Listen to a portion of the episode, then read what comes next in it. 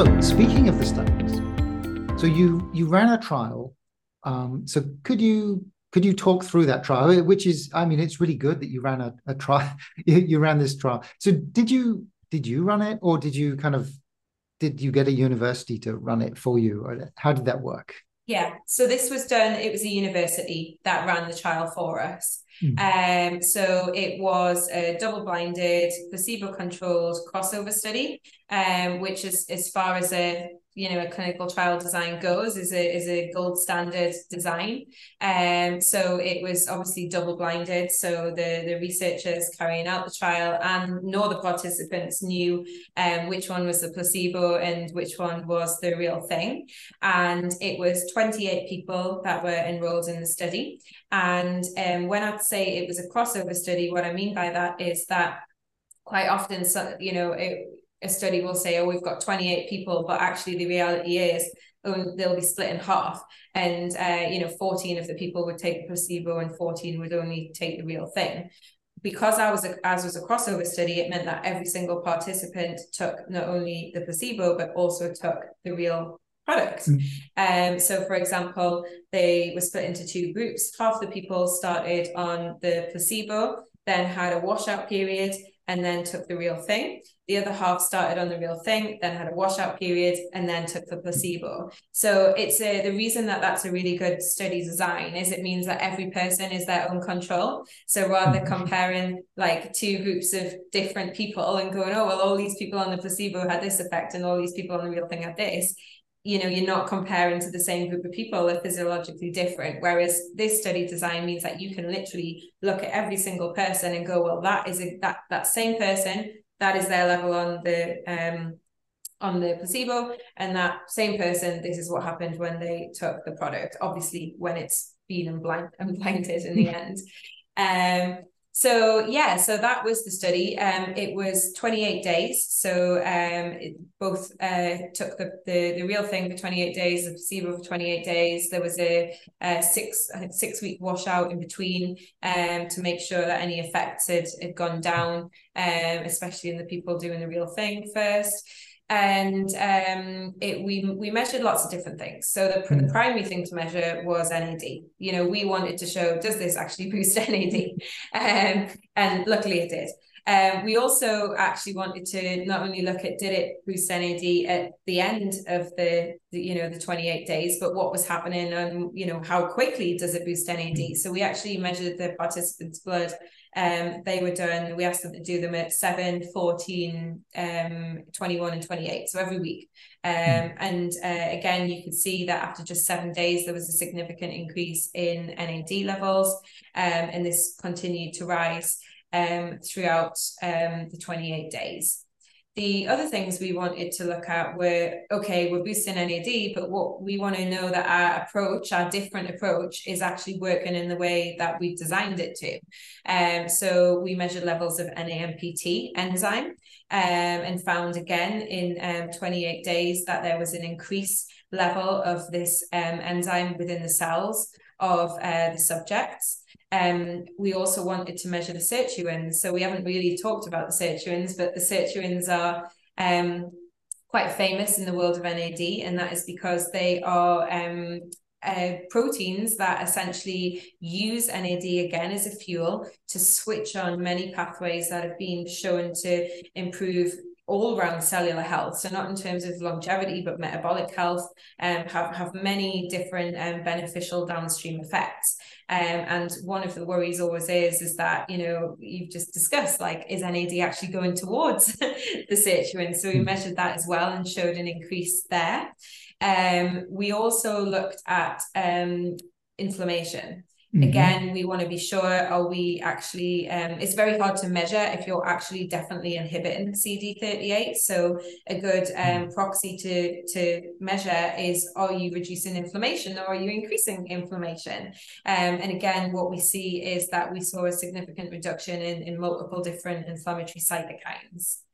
We mm-hmm. also looked at um, glycated serum protein. So, this is a measure of um, basically as you generally as people get older a lot of the proteins in their blood um, will be sticky and stiff with um, because they have sugar molecules um, irreversibly bound to them. This is a process called glycation uh, which we know is very troublesome in the aging process. It can cause stiffening of arteries um, it causes problems in the skin uh, along with many other things. And again we demonstrated that we saw a reduction after 28 days um, in the levels of glycated um, proteins um, in, in the blood. Um, and finally, the other thing that we'd also measured was, was biological age. Um, we wanted a, a way to show, you know, just that overall we were affecting the health and the longevity and the health span of the cells. Um, and obviously, biological age testing has become very popular. Um, it's also something that consumers can do themselves, um, unlike measure NAD themselves. So we wanted to mm. include something in our study that was just a bit more relatable for the average consumer and also something that they can possibly you know take upon themselves to buy a kit and measure at home um so we measured biological age and we found a reduction by 1.26 years in the 28 days and that was on average across all of the participants when taking the supplement. So I would like to go back. There was a, couple of things that I wanted to go back to. So one is uh, you had uh, people from like 18 to 50 or something like that. I mean, it was quite a yeah. wide range of participants. 20 to 80. 20 to 80. Ah, brilliant. Um, but I, I don't, I don't suppose you had enough people to be able to see whether there was a different impact depending on the age. Yeah, so we had around, it was, I think it worked out, we tried to get it. So it was about three or four people from each decade. Mm-hmm. Um, so that we can actually do those investigations. I think that's not that's not enough people to reliably right. look at what impact it's having at each um you know at each age group. Uh, in the future, I would love to get some you know do some studies um that that are looking more at that the effect in in different ages, also between male and female, um things like that. But I think that you know that is a, a, a key thing as well about our study. We actually used it was fairly it was a risky approach um, to mm-hmm. use such young people in a study looking at NAD. Um, usually mm. um, the clinical trials that have been looking at boosting NAD with supplements are done in males aged around 55 to 65, um, a very specific group, usually um, not healthy, so obese or metabolic disease or some issue um, where you are likely to see an effect because they are generally much more depleted in NAD. Um, but for us, again, as a consumer company, I was very passionate about making this trial something that was more reflective of the average population because I think that's a huge, you know, mm.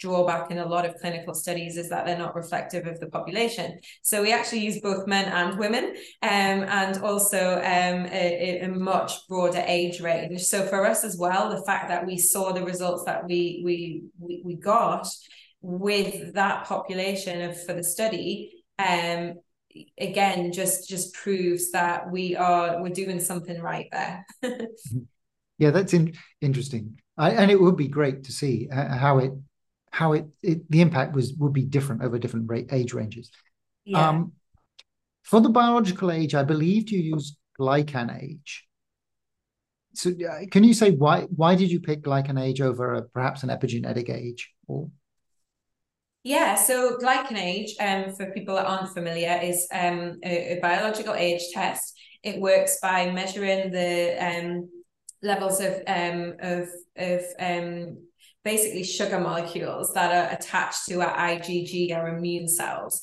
And these patterns of sugar molecules change over time.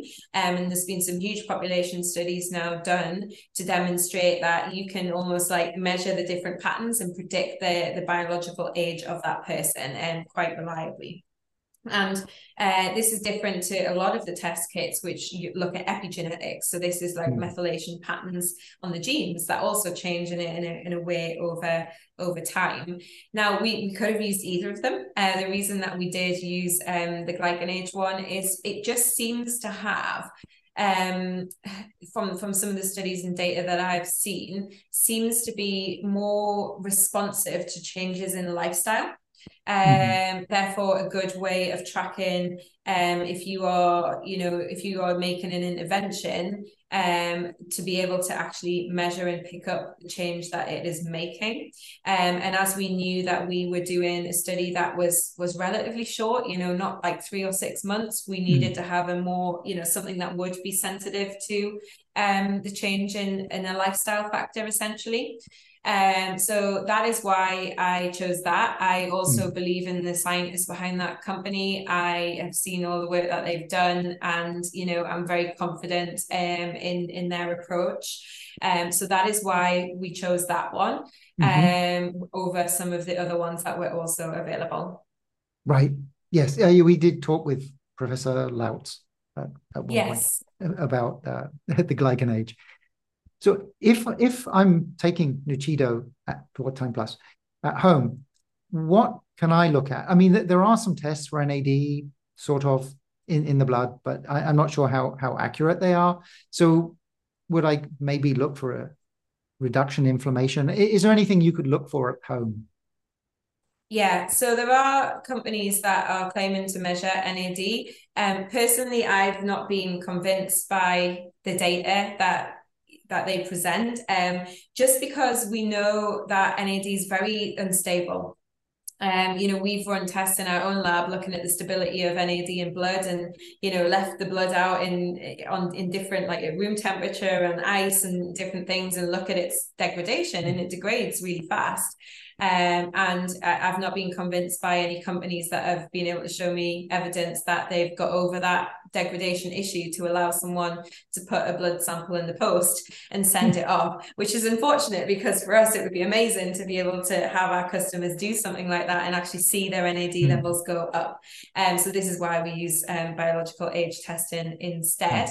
Um, we, you know, we do recommend to our customers go and if you're going to start and you really want to be tracking changes here, do a biological age test beforehand, do the glycan age test, you know do a different one do an epigenetic one whichever one you you choose um, we know that NAD has such an impact on all of the hallmarks of aging. We'd be pretty confident that we'd see, um, you know, a, a, different, the same response in a, a different test.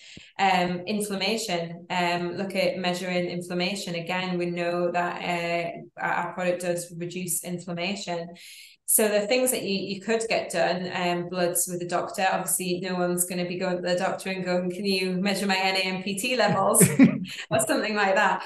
Um, but we're we're doing some other studies now. You know, um, because the more that we obviously the, the, that initial trial so we actually started that trial back in 2019 um, hmm. and it got it got stopped because of covid and then it had to be restarted so we hadn't planned for it to take this long to get it out there um, but it did um, but now we're doing other studies based on a lot of customer feedback of you know how do our customers feel uh, when when taking the product and um, one thing that comes back time and time again is improved sleep um, and these are people that are tracking it with Oura or with um, Whoop Band, for example, tracking the HRV. So we're actually doing a study where we're, we're going to be measuring this and hopefully getting some data. Um, because again, that's something simple at home that lots of people may be able to measure themselves um, and see that it's it's having an improvement. Um, so yeah, that's that's one that people don't usually think about when they think of NAD, but NAD is actually very um, influential in controlling our circadian rhythm, which is our 24 hour sleep wake cycle. Um, it switches on um, some key genes that actually make sure that that 24 hour rhythm keeps flowing as it should. Um, so again, in people where NAD's gone down, that rhythm isn't as strong and it can disrupt a huge amount of things, not just our sleep, um, but a huge amount of processes that are controlled by our circadian rhythm. So are you planning, so you are planning to publish the paper. Um, do you have any idea when it will be published? And I mean, have you considered putting it in bioRxiv or something like that, kind of before it's so, peer reviewed? Yeah, well, we've we've just gone. You know, a huge thing with with us is we are a consumer company, and we want to put out evidence that is um is peer reviewed because that is very important to us. That that has been accepted by the scientific community and is not just us saying it. Mm-hmm. Um, so I think that is why we've gone straight in for publication. Mm-hmm. We it, it's in publication now. It's being reviewed so it's how long is a piece of string? Some reviewers are oh. super quick and they'll come straight back. Other reviewers it just takes ages. We're hopeful that it'll be out soon. Um but yeah it's it's the review process and just waiting for that to actually happen. Right. Okay. Yeah. Um yeah we don't really have time. I, i'm just not very familiar with how the review how long the review pro- process can take Sometimes um, it's super quick. I've had papers that have literally been submitted and come back and we're like, yeah, straight, it's getting published. Others, you know, that just just take a long time. Um, it depends on if there's any edits to be made, if you know, further mm. information, anything like that. We just don't know what will come back